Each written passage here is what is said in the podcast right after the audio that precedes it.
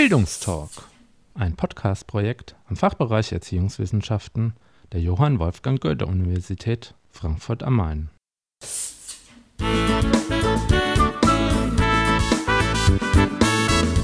Hallo und herzlich willkommen. Diesmal berichten wir über den Preis für gute pädagogische Praxis, den das Paritätische Bildungswerk Hessen in Kooperation mit dem Fachbereich Erziehungswissenschaften der Goethe-Universität ausgelobt und schließlich verliehen hat.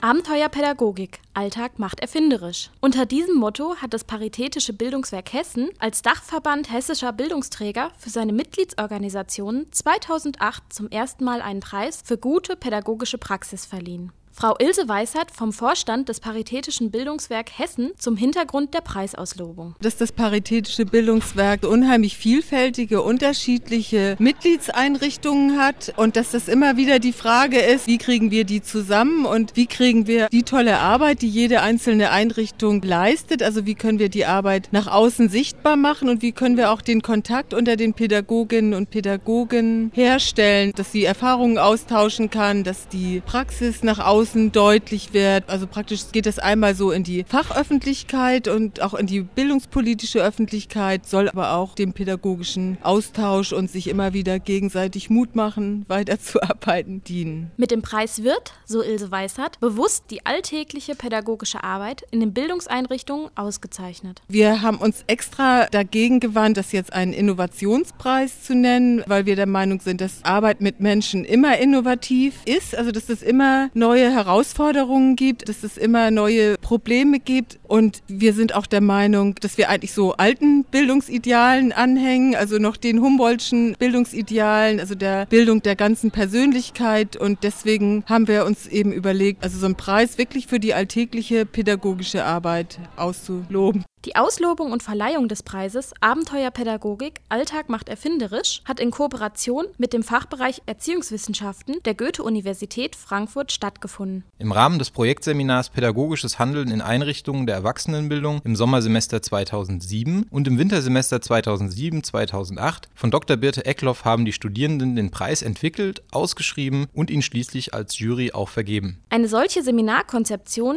die Wissenschaft und Berufsfelder eng miteinander verzahnt, ist an der Universität an sich nichts Neues. In vielen Fächern gibt es Beispiele für solch forschendes oder auch entdeckendes Lernen. Studierende begeben sich mit ihrem an der Uni erworbenen Wissen in die Praxis. Dort recherchieren sie bestimmte Themen oder bearbeiten bestimmte Fragestellungen. Die Ergebnisse werden im Seminar den anderen Studierenden präsentiert und gemeinsam diskutiert. Dabei nutzen sie ihre Rolle als noch nicht im Feld Tätige, als noch Außenstehende, um einen wissenschaftlich interessierten, aber auch kritischen Blick auf professionelles Handeln zu werfen. Die Studierenden lernen hierbei das berufliche Handeln in bestimmten Feldern kennen und können möglicherweise sogar schon gewisse Vorstellungen über das eigene künftige Tun entwickeln. Das Besondere an dem Projektseminar Pädagogisches Handeln in Einrichtungen der Erwachsenenbildung war jedoch die Konzeption, die Ausschreibung und schließlich die Verleihung eines Preises für gute pädagogische Praxis. Das erste Semester des Seminars stand ganz im Zeichen der Vorbereitung für die Ausschreibung des Preises. Wir mussten uns erstmal mit der Frage beschäftigen, was heißt alltägliche Praxis in dem Zusammenhang, was heißt pädagogisches, erwachsenenpädagogisches oder auch sozialpädagogisches Handeln.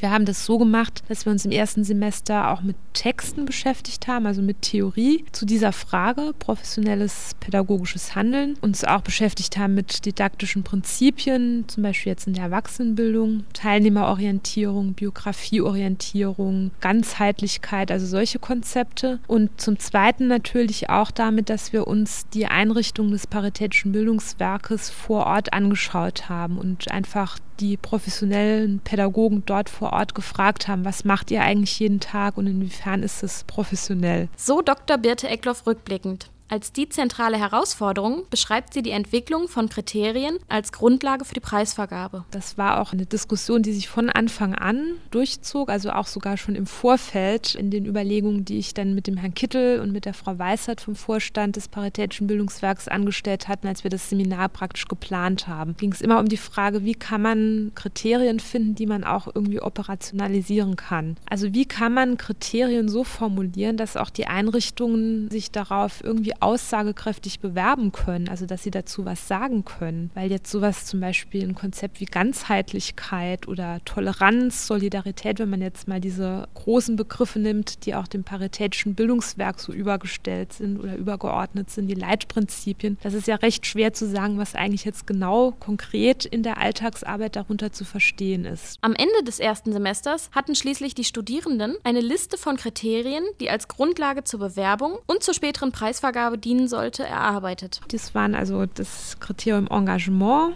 Kämpfertum, Zusammenarbeit im Team, Anerkennung der Person, dynamische Konzepte, Intuition und Umgang mit Ungewissheit, Kreativität im Alltag und Deckung von Bedarfen im Bildungs- und Sozialbereich. Diese Kriterien an sich waren nie so starr, dass man da immer hätte sagen können, das ist jetzt da und da so und so erfüllt. Das war immer in einem Diskussionsprozess, wurde das nochmal neu überlegt und immer wieder neu gefasst. Schließlich wurde für die Ausschreibung ein Motto des Preises gesucht und gefunden. Das Motto Abenteuerpädagogik, Alltag macht erfinderisch, war ja genau auch diesem Anspruch geschuldet, die alltägliche Arbeit zu würdigen und da aber auch eben nicht nur die Routinen hervorzuheben, sondern eben das Abenteuerliche und die täglich neue Herausforderung, die sich auch im Alltag eben stellt. Das zweite Semester des Seminars stand ganz im Zeichen der Entscheidungsfindung für die Vergabe des Preises. Insgesamt 11 Bewerbungen lagen den Studierenden zu Semesterbeginn vor. Zunächst beschäftigten sich die Studierenden intensiv mit den eingereichten Bewerbungsunterlagen. Erste Meinungen und Einschätzungen wurden abgegeben. Anschließend besuchten die Studierenden in verschiedenen Arbeitsgruppen die Einrichtungen, die sich für den Preis beworben hatten. Vor Ort wollten sie sich ein Bild über die Einrichtung bzw. das eingereichte Projekt machen und interessierte und neugierige Nachfragen stellen. Die Ergebnisse dieser Besuche wurden im Seminar berichtet und gemeinsam vor dem Hintergrund der zuvor entwickelten Entscheidungskriterien ausführlich diskutiert und bewertet. Schließlich standen dann irgendwann gegen Ende des Seminars die Entscheidung an. An welches der eingereichten Projekte sollte der Preis vergeben werden? Im Verlauf dieser Entscheidungsphase haben die Studierenden sich in einem intensiven Diskussionsprozess entschlossen, die Anzahl der vorher von ihnen festgelegten Entscheidungskriterien auf 4 zentrale Kriterien zusammenzustreichen. Diese spiegeln gleichzeitig das Motto des Preises Abenteuerpädagogik, Alltag macht erfinderisch wider. Das war das erste Kriterium Engagement bzw. Kämpfertum, das zweite Kriterium war Kreativität, das dritte alltägliche Herausforderung und das vierte Deckung von Bedarfen im Bildungs- und Sozialbereich. Das haben die Studierenden entschieden, sind die wichtigsten Kriterien, nach denen wir dann die Entscheidung getroffen haben. So Dr. Birte Egloff.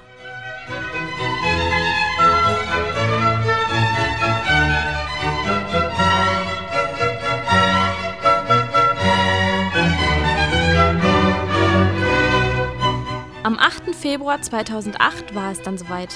Nach 2 Semestern Arbeit folgte nun der Höhepunkt, die erste feierliche Verleihung des Preises für gute pädagogische Praxis des Paritätischen Bildungswerks Hessen. Zu vergeben war ein Preisgeld in Höhe von insgesamt 5.000 €. Nach intensiver Diskussion haben die Studierenden entschieden, dass ein Preis mit 3.000 und 2 Preise mit jeweils 1.000 € vergeben werden sollten. Im Anschluss an die Preisverleihung konnten sich die Gäste an kleinen Infoständen über die eingereichten Projekte informieren.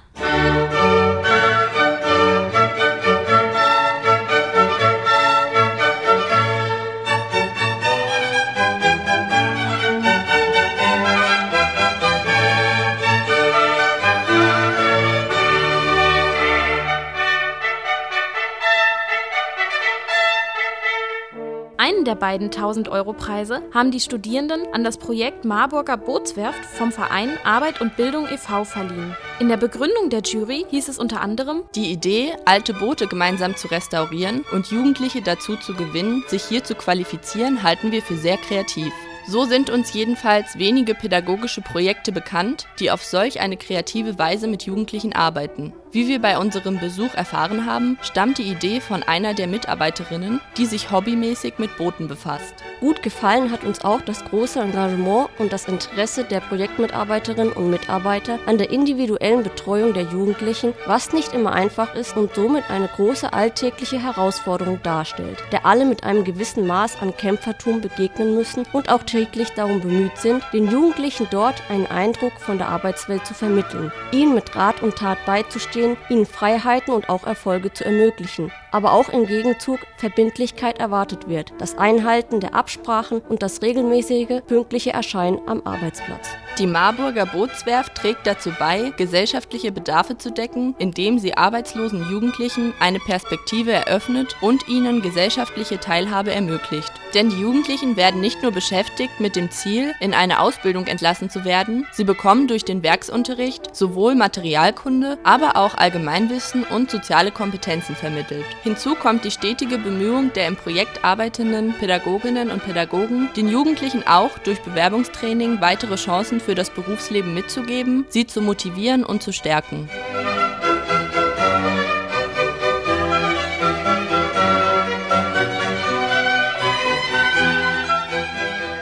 Wir freuen uns sehr, dass wir hier ausgezeichnet worden sind, weil ein Bildungsträger wie wir macht natürlich sehr, sehr viele Projekte und in der alltäglichen Arbeit gehen Projekte einfach unter. Von daher ist die Idee, das in dieser Form zu machen, für uns sehr, sehr schön gewesen und dass wir auch noch 1.000 Euro gewonnen haben, freut uns natürlich ganz besonders. So Angelika Funk, stellvertretende Geschäftsführerin des Vereins Arbeit und Bildung e.V. Das Hauptziel der Arbeit des Vereins ist die Integration von arbeitslosen, langzeitarbeitslosen Menschen im Schwerpunkt eben in der Marburger Bootswerft von Jugendlichen. Wir arbeiten mit langzeitarbeitslosen Jugendlichen zusammen, mit Jugendlichen, die nach der Schule einfach gar nicht wissen, was sie wollen, die ohne Schulabschluss zu uns kommen, demotiviert sind, die einfach so von dem Ausbildungsmarkt enttäuscht worden sind. Und von daher versuchen wir über praktische Arbeit am Objekt gemeinsam mit den Jugendlichen nach dem Motto, alle in einem Boot arbeiten wir zusammen, die Jugendlichen zu motivieren und so fit zu machen, dass sie wieder Fuß fassen können. Die seit Oktober 2006 beim Verein Arbeit und Bildung bestehende Marburger Bootswerft versucht, so Angelika Funk, ein ganz normaler Betrieb zu sein, wo man morgens pünktlich kommen muss, wo es Arbeitszeiten gibt, die klar festgelegt sind, wo es Pausen gibt, wo es klare Arbeitsaufträge gibt, wo es eine klare Struktur gibt und diese versuchen wir mit unseren Jugendlichen durchzuhalten, sie da heranzuführen und das dann auch durchzusetzen. Unsere Jugendlichen bekommen ihren Arbeitsauftrag, den müssen sie machen, da wird geguckt, dass sie es gut machen und wenn sie merken, sie haben Erfolge, es sieht hinterher schön aus oder es kommen auch Besucher zu uns und sagen, oh, was habt ihr Tolles gemacht,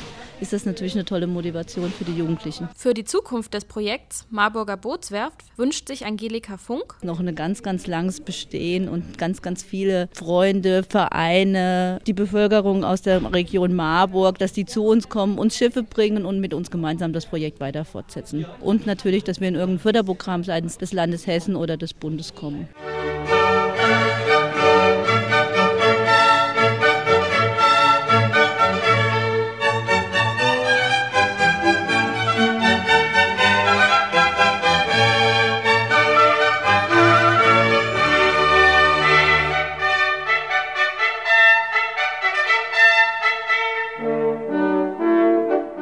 Für den zweiten 1.000-Euro-Preis haben die Studierenden das Projekt Erste Eindrücke, eine Collage und ihre Geschichte vom Höchster Bildungsschuppen ausgewählt. In der Begründung der Jury hieß es unter anderem: Das herausragende Bildungsangebot des Höchster Bildungsschuppens ist der nachträgliche Erwerb des Realschulabschlusses. Im Zentrum steht, die Schüler zu motivieren und nicht zu selektieren. Das erfolgreiche Bestehen des Realschulabschlusses ermöglicht es den jungen Menschen, die bisher negative Erfahrungen mit der Institution Schule gemacht haben, einen besseren Ausbildungsplatz zu bekommen, das Abitur nachzuholen und gegebenenfalls sogar zu studieren. Dadurch erhöhen sich ihre Chancen auf die aktive Teilnahme am gesellschaftlichen, kulturellen und wissenschaftlichen Leben. Aufgrund der sehr heterogenen Gruppen sind die alltäglichen Herausforderungen der Pädagogen sehr stark. Die teilweise mangelnde Disziplin und Anwesenheit der Schüler, die negativen Schulerfahrungen, der schlechte Umgang mit und untereinander sind Probleme, mit denen die Pädagogen des Höchster Bildungsschuppens zu kämpfen haben. Dabei verlieren sie jedoch das Ziel nicht aus den Augen und suchen bei Problemen das persönliche Gespräch mit den Schülern, um gemeinsam Lösungswege zu ermitteln. Hierfür müssen sie nicht nur ihre Professionalität, sondern auch ihre Kreativität und Kämpfertum täglich unter Beweis stellen. Der Höchster Bildungsschuppen leistet mit diesem Angebot eine notwendige und, nach Meinung der Jury, vorbildliche Arbeit.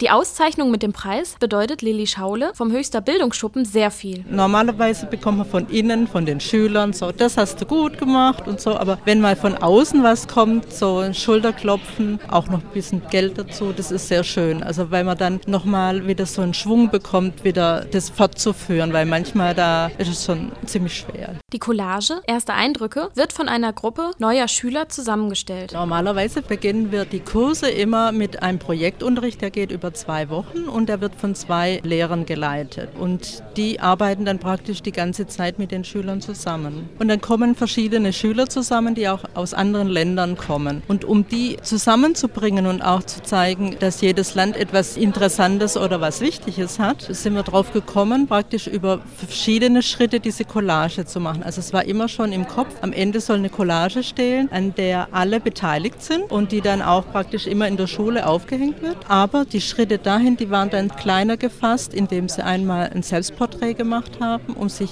selber kennenzulernen nochmal und auch zu gucken, wie sehe ich denn aus, wenn ich da hänge und so. Das war sehr interessant. Ein Jahr später habe ich dann mit denen wieder ein Porträt malen lassen und habe die dann zusammengehängt. Da kann man manchmal erkennen, wie die sich entwickeln. Man sieht, dass sie älter geworden sind. Das finde ich total interessant. Ergänzend zu den Selbstporträts, den Bildern von ihrem Wohnort und ihrer Heimat haben Schüler ihre Wünsche und Erwartungen in Bezug auf Schule und Zukunftsperspektiven aufgeschrieben. Lilly Schaule ist überzeugt davon, dass durch Kreativität die Leute mehr zusammenkommen können. Und das ist was sehr Wichtiges nachher auch, um zu lernen, dass nicht jeder einzeln da sitzt, so wie das hier jetzt in der Gesellschaft immer mehr sichtbar wird, sondern dass Gruppen entstehen und die Leute zusammenhalten. Darüber hinaus ist, so Lilly Schaule, Kreativität im Leben etwas sehr Wichtiges. Weil man dadurch lernen kann, in Situationen, die schwierig sind, mit Kreativität die besser auflösen zu können.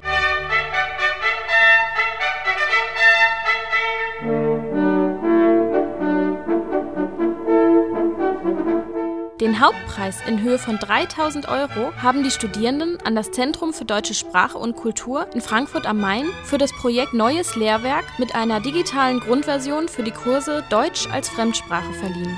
In der Begründung der Jury heißt es unter anderem: Unserer Meinung nach ist eine Entwicklung eines solchen flexiblen Lehrwerks auf jeden Fall notwendig und kann als Antwort auf eine der vielen Herausforderungen gesehen werden, die es im Bereich Deutsch als Fremdsprache gibt. Alle Zeichnungen, Fotografien und Übungen werden von den Mitarbeitern selbst erstellt. Dieses Projekt begleitet sie regelmäßig in den Feierabend, da Fotos bei alltäglichen Prozeduren wie zum Beispiel Abendessen, Schuhe putzen und Einkaufen ebenso in das Buch mit einfließen wie Hörübungen zu den verschiedensten Aktivitäten. Das Buch hat einen sogenannten roten Faden. Die Kursteilnehmer lernen die fiktiven Personen im Lehrwerk kennen, begleiten sie bei der Einreise nach Deutschland und in die verschiedensten Situationen in ihrem Alltag. Sie können sich mit ihnen identifizieren.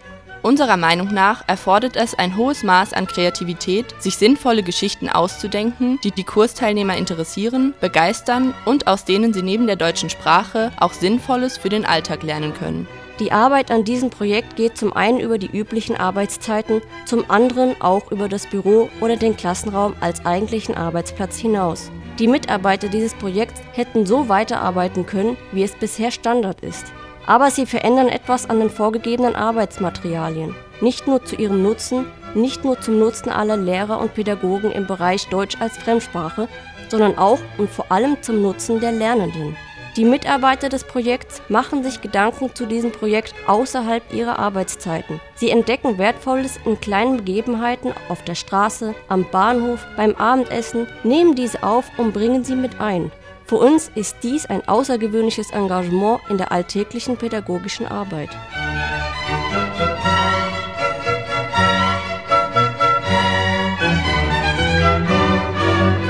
Die Freude über den erhaltenen Preis war groß. Wir freuen uns sehr über den Preis, über eine Anerkennung für ein Projekt, das uns sehr viel Schweiß und Arbeit bisher gekostet hat und das natürlich auch Ressourcen gebraucht hat, die wir auch nicht so übrig haben. So Helmut Thiel, Geschäftsführer im Zentrum für Deutsche Sprache und Kultur. Das Zentrum bietet seit langer Zeit Deutsch als Fremdsprache Kurse an. Bei diesen Kursen sahen sich die Lehrenden mit einem Phänomen konfrontiert, mit dem sich nahezu alle Lehrer und Pädagogen tagtäglich konfrontiert sehen. gehen. Die Lehrwerke von Verlagen werden natürlich produziert für ein großes, breites Publikum. Die sollen in Frankfurt, in Kiel, aber auch in Tokio oder San Francisco eingesetzt werden. Die Lerner sind aber unterschiedlich, die Situationen sind unterschiedlich. Bücher haben gelegentlich auch Fehler. Gelegentlich gibt es Übungen, die für eine bestimmte Gruppe nicht relevant sind. Natürlich hat der Lehrer Strategien, wie er damit umgeht. Er ersetzt dieses Material durch anderes Material. Das wiederum ist vielleicht vom Wortschatz, von der Thematik gar nicht so super gut angepasst und kann vielleicht in eine andere Richtung führen. Diese Problematik war, so Helmut Thiel, der Ausgangspunkt für die Entwicklung eines neuen Lehrwerks mit digitaler Grundversion. Die Idee hierbei war, das Lehrmaterial sehr konkret bezogen auf unsere Institution, auf die Situation unserer Schüler hin zu entwickeln und neu zu verfassen. Das ist heute im Zeitalter der digitalen Technik möglich, denn es gibt inzwischen, wie auch Autos schon auf Abruf gebaut werden, die Möglichkeit, ein Buch auf Abruf zu produzieren. Es ist natürlich viel Arbeit. Wir mussten ein neues Buch komplett neu schreiben und wir wollten neue Möglichkeiten, die heute gegeben sind, einbauen. In unseren Klassenräumen steht immer ein PC. Von dem aus kann der Lehrer während des Unterrichts Hörübungen starten, eine Videosequenz starten. Er kann einen Link anklicken, um auf eine bestimmte Internetseite zu kommen. Wenn sich im Unterricht in der Diskussion Fragen ergeben zu einem bestimmten Thema, sind die Links in der Regel schon gleich vorhanden. Man kann dann Informationen suchen und dran weiterarbeiten. Wenn wir im Unterricht Fehler entdecken oder der Lehrer bei der Vorbereitung Fehler entdeckt oder die Schüler mit einer bestimmten Aufgabe nicht zurechtkommen, haben wir gleich die Möglichkeit, das zu verändern. In der nächsten Ausgabe ist der Fehler beseitigt oder der Text ergänzt. Wir können natürlich auch, wenn wir eine Lektion haben über die Feste, die wir feiern, das Buch oder die Lektion an Weihnachten anders aussehen lassen als an Ostern. Das ist das Ziel. Die Arbeit ist unglaublich viel. Wir haben jetzt den ersten Band von 3 Bänden für die Grundstufe soweit fertig und auch inzwischen die ersten Lektionen im Einsatz.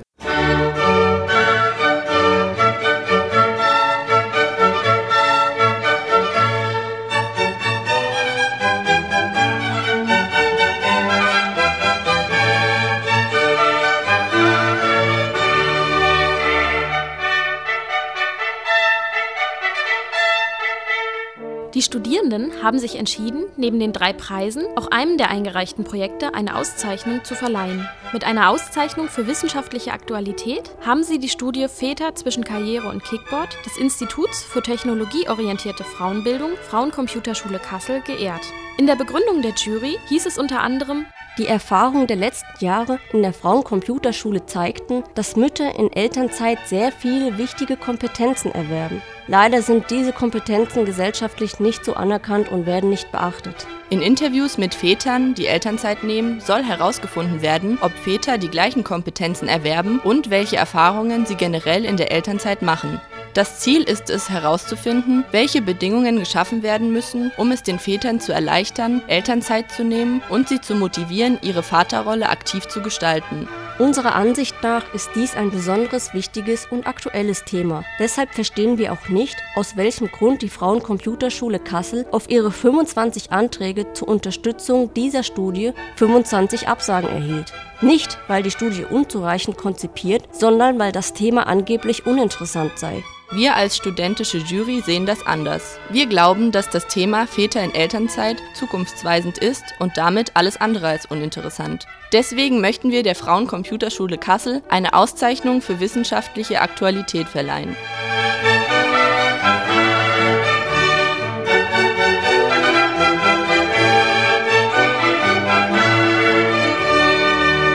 Auch bei der Frauencomputerschule Kassel war die Freude über die Auszeichnung der Studie Väter zwischen Kickboard und Karriere groß. Vor allem hegen sie die Hoffnung, dass sie durch diese Auszeichnung doch noch öffentliche Fördergelder zur weiteren Durchführung der Studie erhalten. Wir kümmern uns ja schon darum, dass Frauen zurück in den Beruf kommen. Und ein Grund, warum sie das nicht so gut hinkriegen, wie sie das sollten, ist, dass sie einfach mit Familie und Kind sehr stark eingebunden sind. Und unsere Idee ist, wenn die Väter dort mehr eingebunden sind, haben die Frauen mehr Zeit, sich auch beruflich zu engagieren. Wir haben bestimmte Qualifikationen, die in der Familie erlernt werden, mit Frauen analysiert. Und das sind Qualifikationen wie zum Beispiel Teamfähigkeit, Flexibilität, Organisationstalent, Konflikte lösen, die Frauen während der Familienzeit lernen, und haben gesehen, dass es beruflich für Männer ganz viele Seminare gibt, gerade so im höheren Management, wo genau genau diese Qualifikationen gefragt sind und die Männer auch auf Seminare geschickt werden, um diese Qualifikationen zu erlernen. Zum Teil richtig schöne, teure Seminare. Und da liegt ja eigentlich der Schluss nahe, wenn die Väter sich mehr um die Vereinbarkeit von Kind und Beruf kümmern, erlernen sie diese Qualifikationen, die beruflich total wichtig sind, sozusagen nebenbei. So Beate Lieder von der Frauencomputerschule Kassel zu den Überlegungen, die Anlass für die Erstellung der Studie Väter zwischen Kickboard und Karriere waren. Enttäuscht ist sie über die ersten Zwischenergebnisse der Studie. Die Motivationen der Väter, in Elternzeit zu gehen, seien ganz oft so Dinge wie beide haben studiert, das heißt die Frau und Mann haben beide studiert, aber die Frau hat dann schon eher die Stelle gekriegt. Und deshalb ist der Mann zu Hause geblieben. Dann gibt es Männer, die die Arbeitszeit reduziert haben. Es ist total schwierig, jemanden zu finden, der sagt, so, und ich will jetzt mal mein Vater sein, ausleben und gucken, wie ist es mit den kleinen Kiddies und den ganzen Tag Windeln wechseln, und aus dieser Motivation in die Familienzeit gegangen ist. Wir hätten uns gewünscht, dass es motivierte Väter gibt, die aktiv auf dieses Thema zugehen, und so ist es nicht. Jedoch werden, so Beate Lieder, für eine Veröffentlichung der Studie noch weitere Ergebnisse aus Interviews gebraucht. Wir werden das jetzt ein bisschen europaweit ausweiten, um mal zu gucken, wie es auch in anderen Ländern ist, um mehr Material zu kriegen, und sind aber immer noch furchtbar daran interessiert, an Vätern, die jetzt nicht unbedingt in unserer Region wohnen müssen, einfach an Vätern, die in der Familienphase sind, die wir noch interviewen können, um das Material zu verdichten.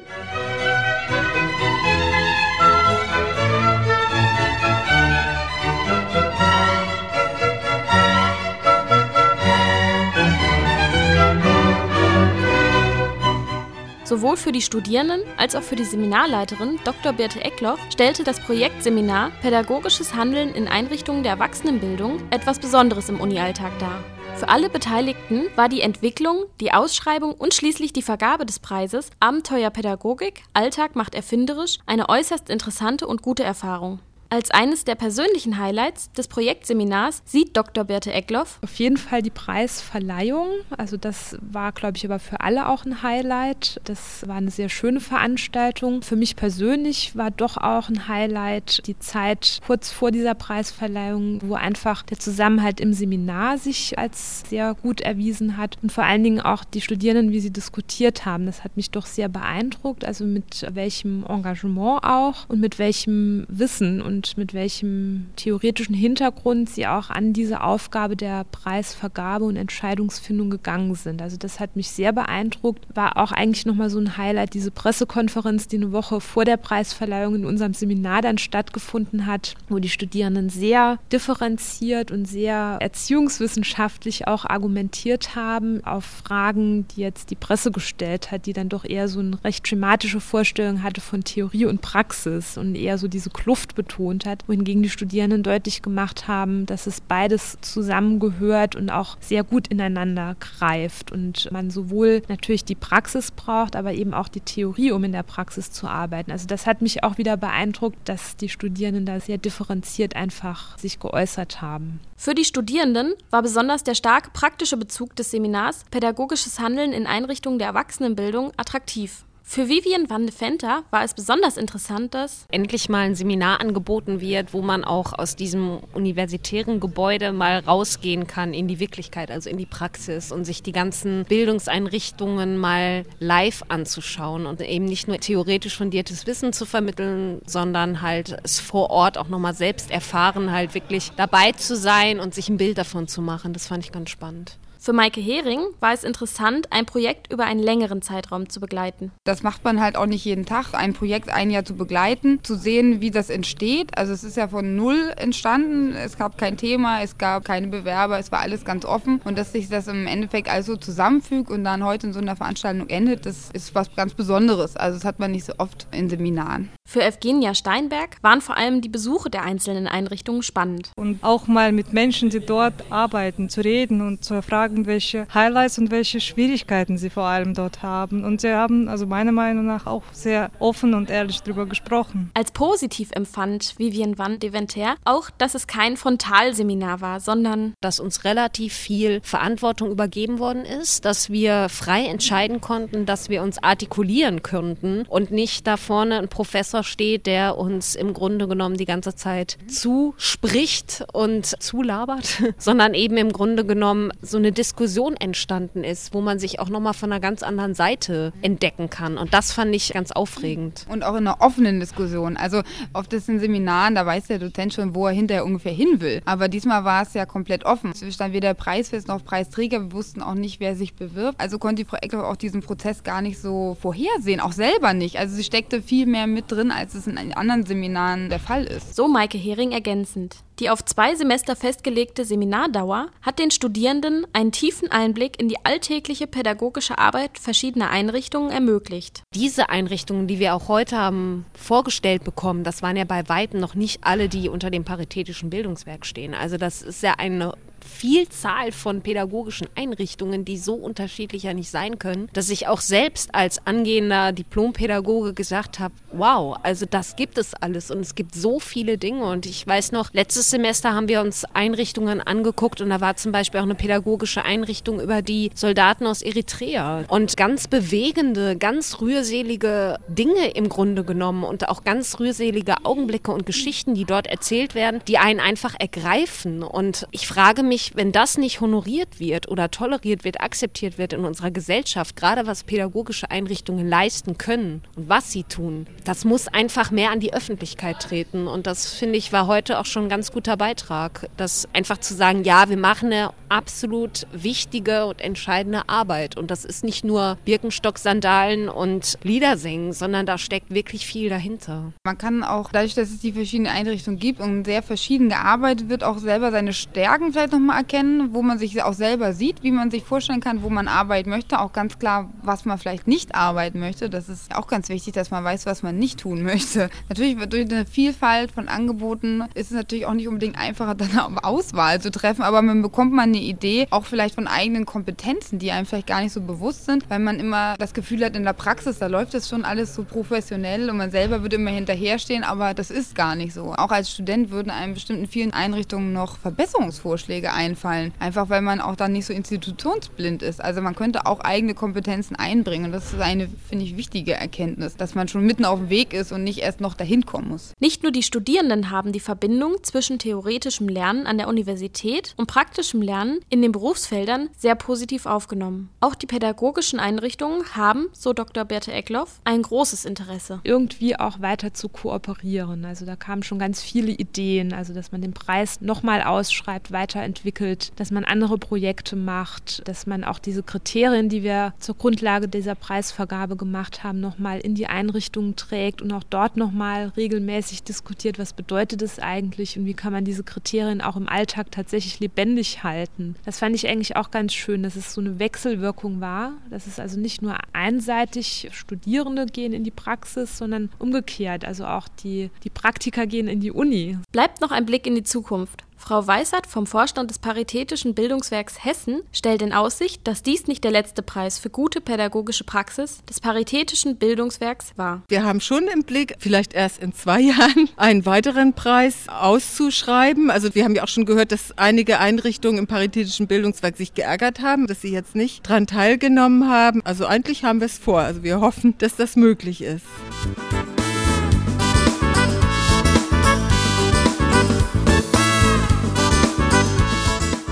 Weitere Informationen zum Paritätischen Bildungswerk Hessen sind auf dessen Internetseiten unter www.pbhessen.de zu finden. Die Links der Internetseiten der Preisträger findet ihr auf dem Blog zu unserem Podcast unter www.bildungstalk.de.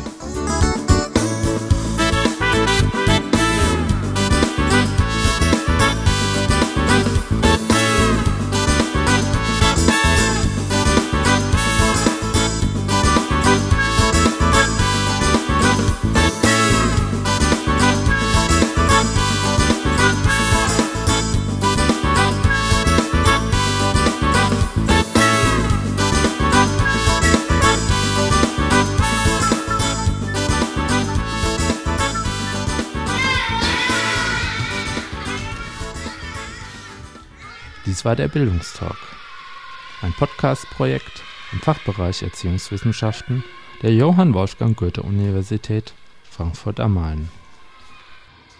Weitere Infos sowie Kontakt zur Redaktion unter www.bildungstalk.de.